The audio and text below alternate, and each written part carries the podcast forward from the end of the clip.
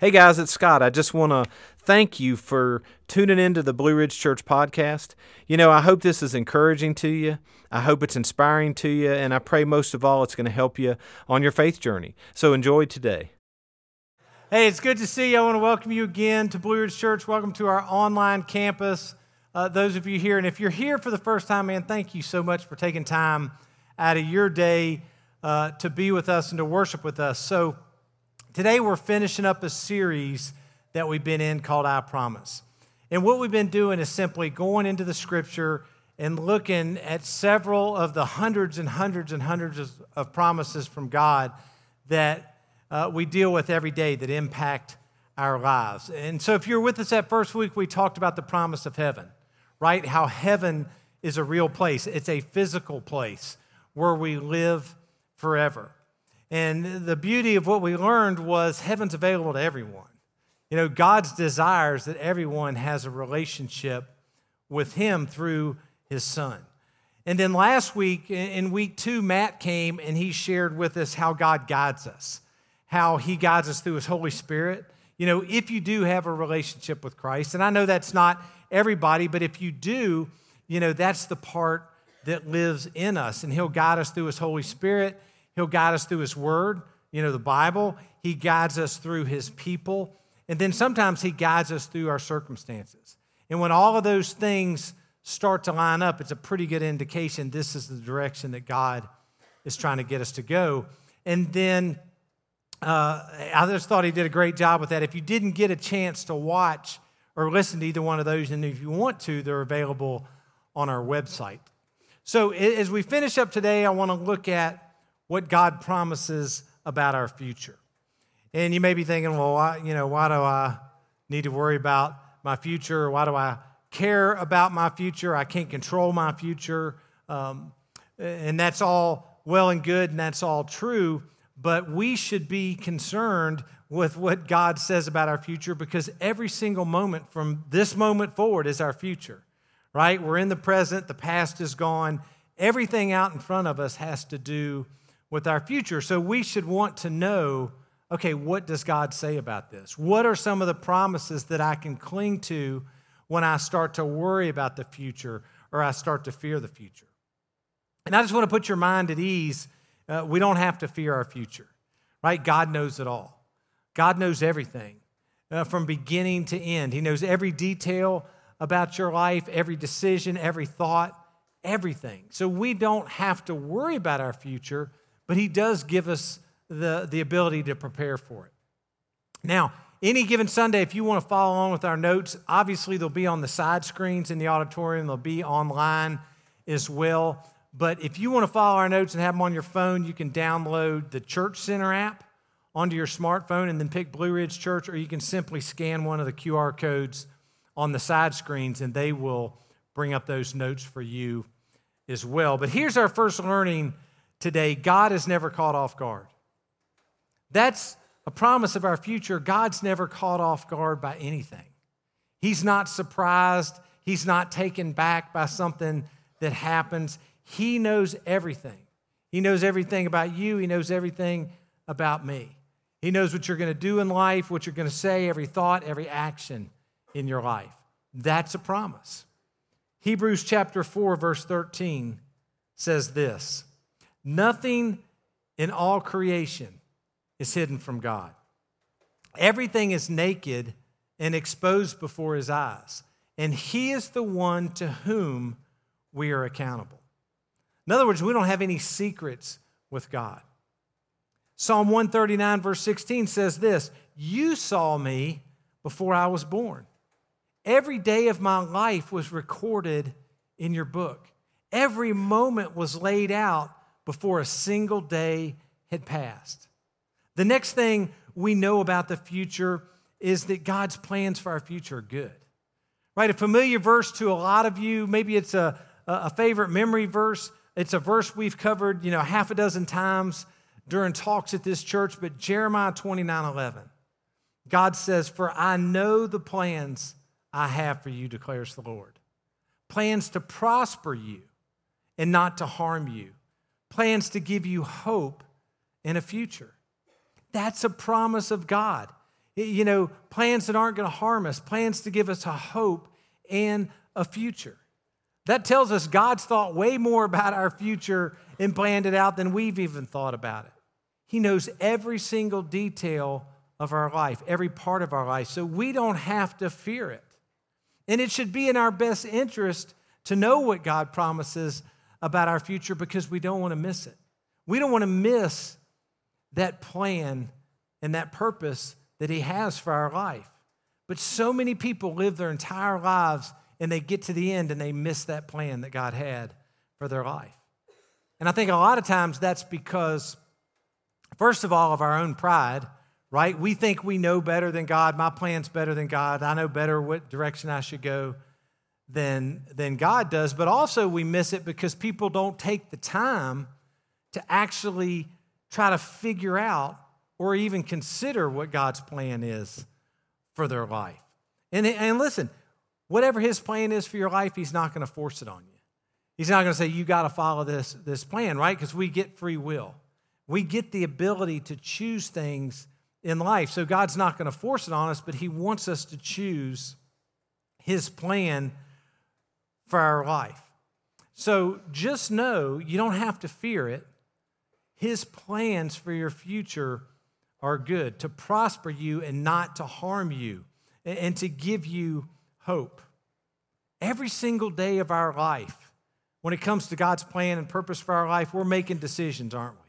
We're making decisions that are impacting that plan, or we're either heading in that plan with these decisions or we're heading in this direction with these decisions. Here's what God says in the Old Testament in the book of Deuteronomy. Chapter 30, verse 19.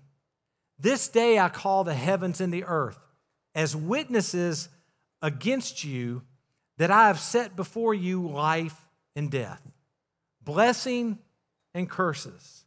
Now choose life so that you and your children may live. And so I have to think, we got to ask ourselves that question. Do I want God's plan for my life? Do I want to be able to live life to the fullest by following God's plan? Or do I just want to lead a life that really doesn't go anywhere of any significance? Because we know God's plan for our life is going to lead us to a place of significance. Now, that verse also says the decisions that we make can impact future generations, right? That's kind of scary. That's a lot of pressure. And again, God wants us to choose His plan.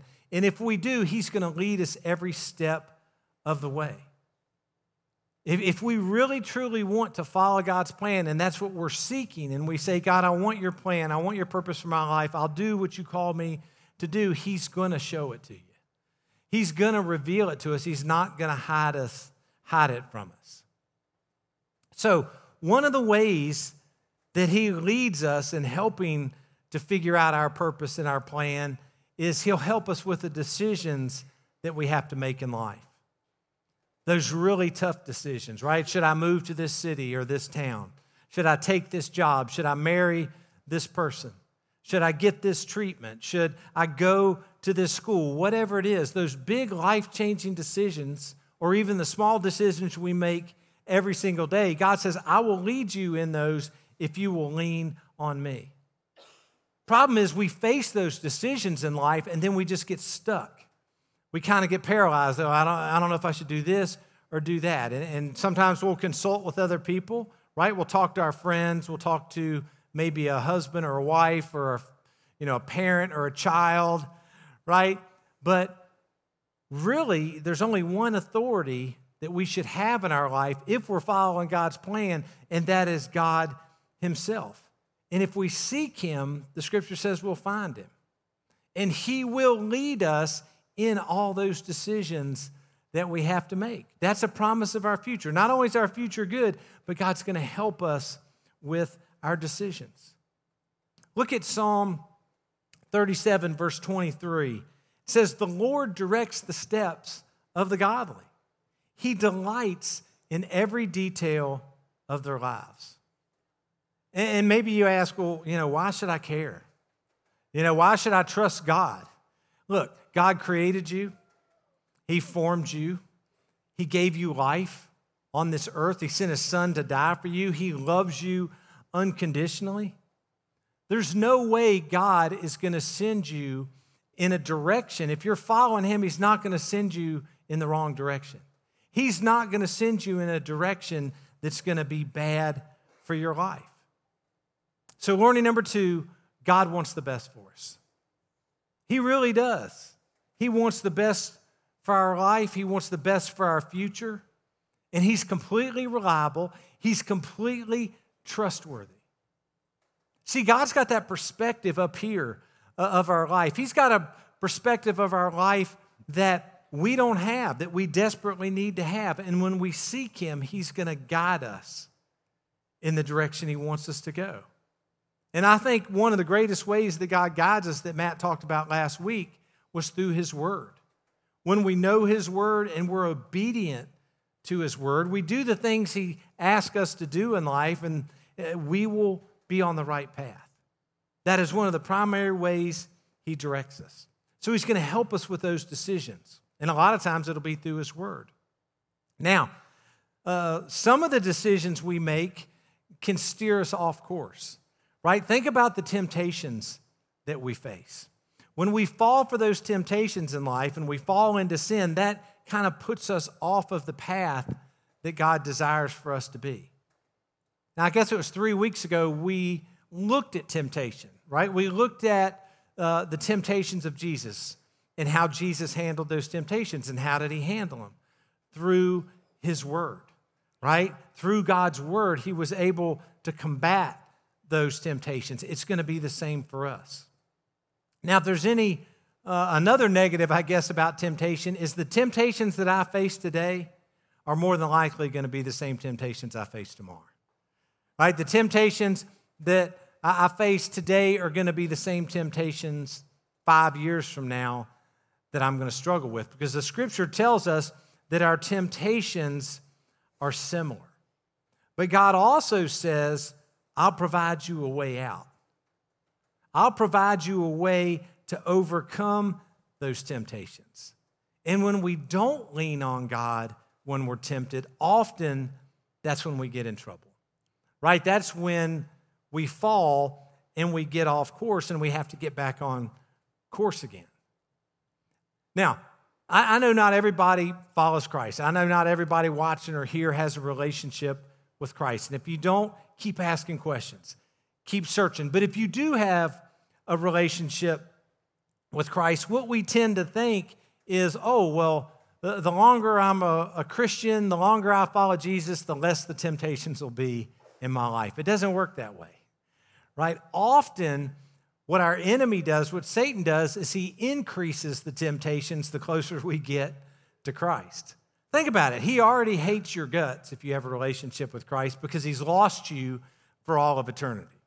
Right?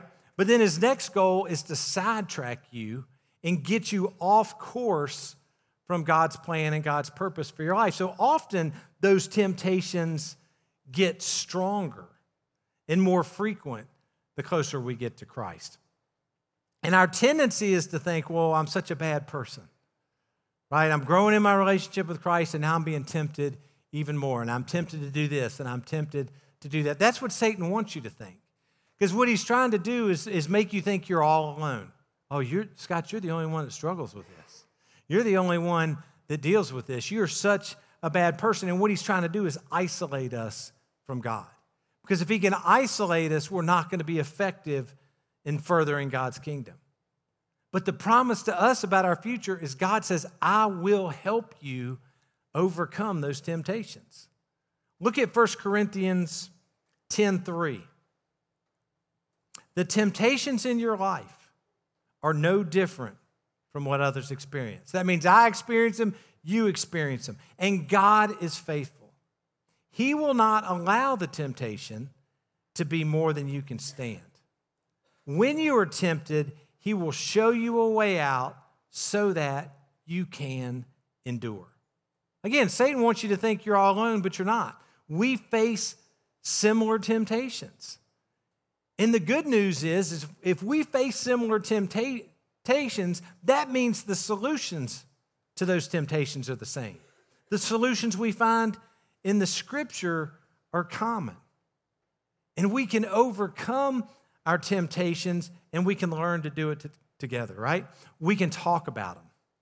And I know you're thinking, there ain't no way I'm talking to somebody about, what tempts me, but there's power in that. Anytime, whether it's sin that we've fallen into or just temptation, and it's not a sin to be tempted, it's when we fall for that temptation. But if you bring that sin to the light, right, if you present it or share it with somebody, then it has no more power, right? When we try to keep our sin secret and we try to hide it and we try to cover it up, it just grows.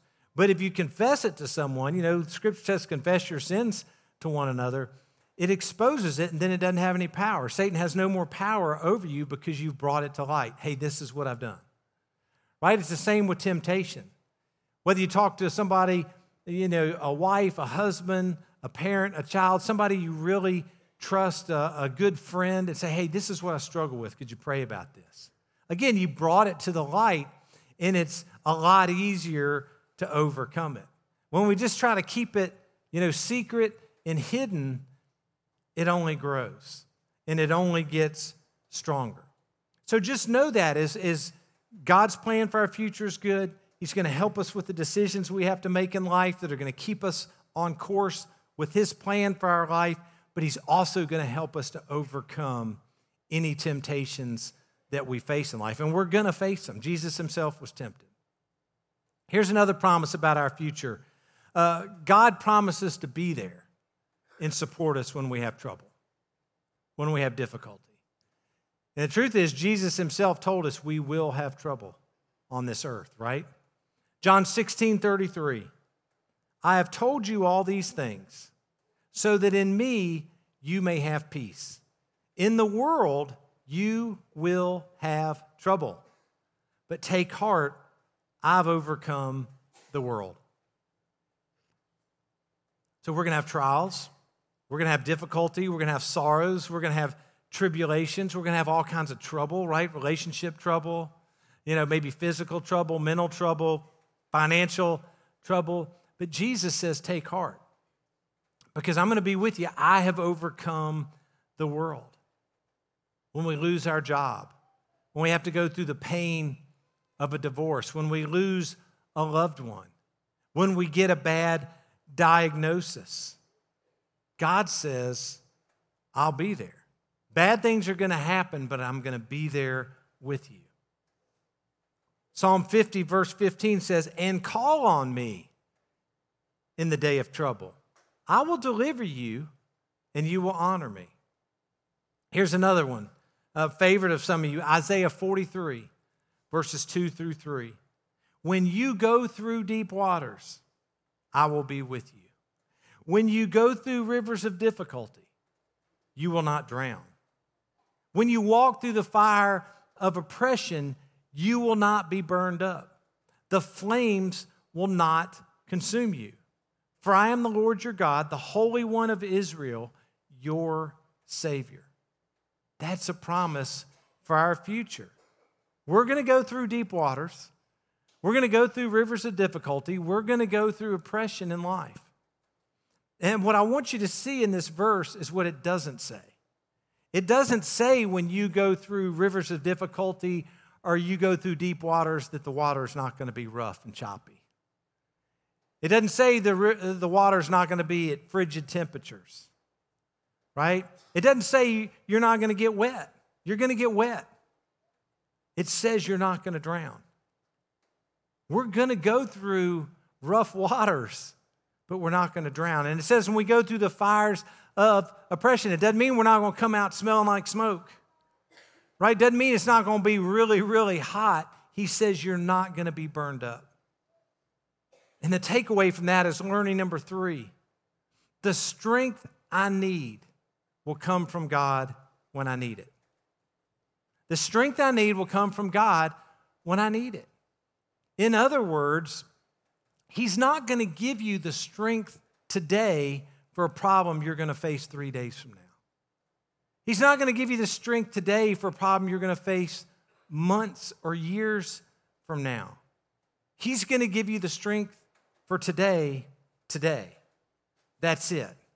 The Lord's Prayer says, give us this day our daily bread. It's not just talking about nourishment, that's everything. He's going to give us, he only wants us to handle one day at a time. And whatever we need today, he's going to give us today. So he's going to be with us in times of difficulty. Here's another promise about our future. Maybe this one will surprise you a little bit, but God promises to repay those who hurt us. Some of you are thinking, all right, now we're in it. This is the part I want to hear. How's God going to repay the people who have hurt me in my life? Because we've all been hurt, right? But God says that's for him to do. That's for him to repay. We're not to go out and try to get revenge on the people that have hurt us. We're not to try and retaliate against those people. Or repay those people. God says, hey, Scott, that's my responsibility. Look at Romans 12:19. Dear friends, never take revenge. Leave that to the righteous anger of God. For the scriptures say, I will take revenge, I will pay them back, says the Lord. Do you ever look at things in life and think, man, that's not fair? Like what's going on in Israel. Whether people live in Gaza or they live in Israel, the innocent people, the ones with families, the ones with friends who wanted nothing of what's going on. And you look at that and you're like, that's not fair. Or what has happened for over a year in Russia and Ukraine, you're like, what about those innocent people that didn't want this? It's not fair. Or you see somebody that's homeless on the street, or a friend of yours that you know is financially destitute, and you're like, man, it's just not fair. And it breaks your heart. You know, God didn't say that life was going to be fair, right? Sometimes bad people get ahead. Sometimes evil people win out. And sometimes innocent people get hurt, and innocent people get sick, and innocent people lose their life. And some people say, well, why doesn't God just take that away? You know, why doesn't he just do away with all evil? And he could. He'd probably have to start with you, right? But he could, or he'd start with me. But he'd also have to take away our freedom to choose, our free will, which is a gift from God. He doesn't force his agenda on us. He gives us free will, and he allows us to choose, either to follow him or not to follow him, to accept Christ or not to accept Christ. So if he took away our ability to do evil, he'd have to take away our ability to do good as well. And he could do that. But people say, well, where is God when all this bad stuff happens? Where was God when, you know, this terrorist organization attacked Israel and all these innocent people were killed? Where was God when I lost my dad? Or my mom? Where was God when my child got sick? Or when I lost my job? And he was right there. He's with us everywhere we go. We looked several weeks ago at how Jesus cried, how he wept at the death, the physical death of his friend Lazarus. He was right there with the family. And he's right there with us, comforting us all the time in the midst of our trouble. That is a promise of our future. The fact of life is we hurt people. I've hurt people. You've hurt people. We've all done bad things to people. But in our pain, our suffering, the stuff we're going through, God is with us. He's promised to never leave our side. So learning number 4, God knows all of our hurts and walks through them with us. Psalm 56, verse 8. You keep track of all my sorrows. You've collected all my tears in your bottle. You have recorded each one in your book. That's how much our good and gracious Heavenly Father loves us. And God is a God of love. But because he's a God of love, he's also a God of justice, right? He is going to right all the wrongs. So for a lot of us, for those people that have hurt us in life, God says, hey, you got to trust me on this. I will get revenge. I'll handle this. I will administer the justice. You don't need to do that. I can administer justice a lot better than you can. Some of us are still allowing people that hurt us 5 years ago, 10 years ago, 20 years ago to hurt us. Listen, the only way someone can continue to hurt us over and over again is if we hang on to that past hurt and we don't truly turn that over to God. That's in the past, and He promises He'll repay. Some of you, that's all you needed to hear today. And you just need to trust God at His word that He's the judge and He's the dispenser of revenge. Another promise about our future, God promises to reward our service and our generosity. A goal of our life, once we have a relationship with Christ, a goal of our life should be to become more and more like Christ every day, right? To live like Christ, to act like Christ, to give like Christ, to serve like Christ, to love like Christ, to humble ourselves like Christ. You know, if you could only use one word to describe Christ, a great word would be unselfish. Jesus was incredibly unselfish. And so the goal of our life should be to become unselfish like Jesus was. That's becoming like Christ. To be unselfish is to love. Right? To be unselfish is to serve, and to be unselfish is to be humble, and to be unselfish is to give, and to be unselfish is to pray and to care for others. So learning number 5, God wants me to become like Jesus.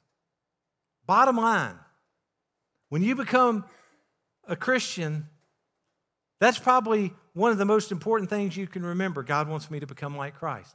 So I need to learn about Christ, and I need to become like Him. Will you ever get just like Christ? No. But our character starts to change day by day as we follow Jesus. Mark 10:45 says, "For even the Son of Man came, not to be served, but to serve others, and to give His life as a ransom for many." Two key words in that passage, serve and give. Serving and giving. Those two words really describe what it means to follow Christ, doesn't it? They describe what serving and giving like Christ, it means. It's complete love. Christ-like love, when we have Christ-like love, it means we sacrifice for the sake of other people, right? Love means I'm going to make your problem my problem. Love means I'm going to serve your needs and not just my own needs. Problem is we misunderstand what love is. Love is giving our life away for the kingdom of God, giving our life away for the sake of others so they can know who Jesus is, right? God's wired the universe in such a way that life doesn't make a lot of sense until we learn to start giving our life away for the sake of others, for the sake of God's kingdom, for the sake of them knowing Christ. And one day, we're all going to stand before God and He's going to say, "Hey, Scott, what did you do with what I gave you? Did you help people to discover who I am?" That's why I never make an apology, you know, for encouraging people to do all they can for the kingdom of God, right? For people to find and follow Jesus, to serve, to give, to pray, to invest, to invite, to serve others. So on a Sunday, it amazes me how many people, you know, it takes to even have church. But on a Sunday, when you're out in the parking lot and you're parking cars and you're like, well, this isn't doing anything, you're making a difference for the kingdom of God. Or when you serve in the kids area, or you pour a hot cup of coffee, or you give so the electric bill can be paid, or a well can be built in Bangladesh. You know, when you pray for your friends and you sit with your friends and invite them to church, all those things have eternal implications, don't they? We're either every day helping people to find Christ, or we're kind of pushing people in the opposite direction of Christ. And God says, those things you do for my kingdom, I'm going to reward you. That's a promise of our future. And we don't do those things so we'll be rewarded. It's not like work. We go to work so we get a paycheck, right? We want to be rewarded with money so we can pay our bills. But we do those things that Christ calls us to do because of what He did for us. Right? The fact that He died on a cross for us and He forgave us of our sins and He gave us eternal life. That's a promise of our future. God will reward us for that. One more promise about our future. God promises to keep me saved until heaven.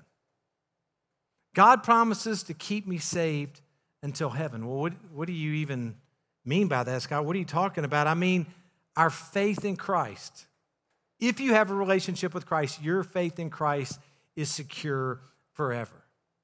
Because once we put our trust in Christ and we start to follow him, he's in charge. He's the one leading. He's the one watching over us. He's the one guiding us. So many people think that at any given moment they could lose their salvation. And what a miserable existence that would be, thinking that any given moment I could sin, I could mess up, and I could lose my salvation. That's not what Jesus says. That puts it back to a works-based system. And the scripture clearly says it's not by works, it's by God's grace. It's by our faith in Christ that saves us. Listen to what Jesus himself said, John 10:28. I give them eternal life, and they will never perish. No one can snatch them away from me. So that means eternal life and forgiveness of sins and salvation. It's a gift. It's a gift that Jesus gives us when we invite him into our life, and he doesn't take it back. Now, are there times we can walk away and struggle and sin and get into these dark places? Of course, but he's still there. God is faithful. He's still holding us. Once we're born again, it's not like we can be unborn again, right? Once your name is written in the eternal book of life, you know what it's written in? It's written in Christ's blood. You can't erase that. Once I'm saved by the grace of Jesus Christ, I'm always saved by the grace of Jesus Christ. That is good news, isn't it? That's not good news. That's great news. None of us know what the future holds. We could lose everything from a worldly perspective. We could lose our health. We could lose our financial status. We could lose our family. We could lose our spouse. We could lose our mind. But we can't lose our salvation. I love 2 Timothy 2:13, and I'll close with this. If we are unfaithful, he remains faithful, for he cannot deny who he is. Listen, I can be unfaithful. You can be unfaithful. God will never be unfaithful to us. That's how much our Heavenly Father loves us. That's how much he loves me. That's how much he loves you. He cannot be unfaithful. Let's pray together. God, thank you so much. First of all, God, that you are in control, that nothing is hidden from your eyes. What's going on in the Middle East, what's going on in Russia and Ukraine, what's going on in our individual lives, you are fully aware of. And you don't just understand it, God, you walk through it with us. Lord, help us to truly cling to these promises of our future as we go forward from today. Help us to remember that your plans for our future are not to harm us, but to prosper us, to give us a hope. And that, God, you'll be with us in those decisions that we make. That knowing we want to know what your plan and purpose is for our life, that you'll help us overcome the temptations we have, that you'll be with us through the trials and the tribulations and the deep waters of our lives, that you're the God of justice and love, that you will repay those who've done us wrong and have hurt us. You'll also forgive us when we hurt people. And God, that you'll reward our service and our generosity in heaven. And God, thank you that our salvation in you is secure. Lord, what you did on the cross for us was done once and for all. And once we have you in our life, nobody can snatch us away. Maybe you're watching from home or you're here as we're praying and you've never said yes to Jesus. Maybe somebody told you had to do certain things or act a certain way or stop doing things. Jesus says, no, just come to me. All of you who are weary and carry heavy burdens, and I'll give you rest. He wants us to come to him just the way we are, wherever we're at in life. Doesn't matter our past, doesn't matter what we've done or said. He wants a relationship with us, but it's our choice. So let me encourage you, if you've never invited Jesus into your life, open your heart to him today. Lord, thank you for these people. Thank you for our church. Thank you for everything you do in and through our lives. We love you. Amen. As we finish up, just real quick, if you fill out one of those electronic connection cards, you can get it through the Church Center app or that QR code.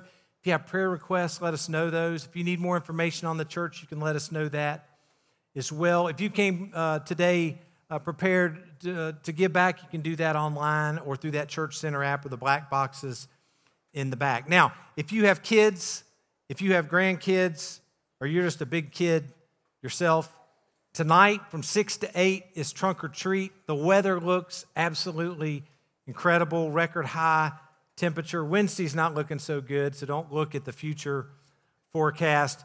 But from 6 to 8 tonight, we have Trunk or Treat. It'll be set up on the sides of the building, in the back of the building, and you'll be able to park in the front. I encourage you, if you're looking for some fun and some festivities, come join us tonight. Thank you again so much for your time today. I hope you have a terrific week, and I hope you'll come back and see us next week. God bless you guys.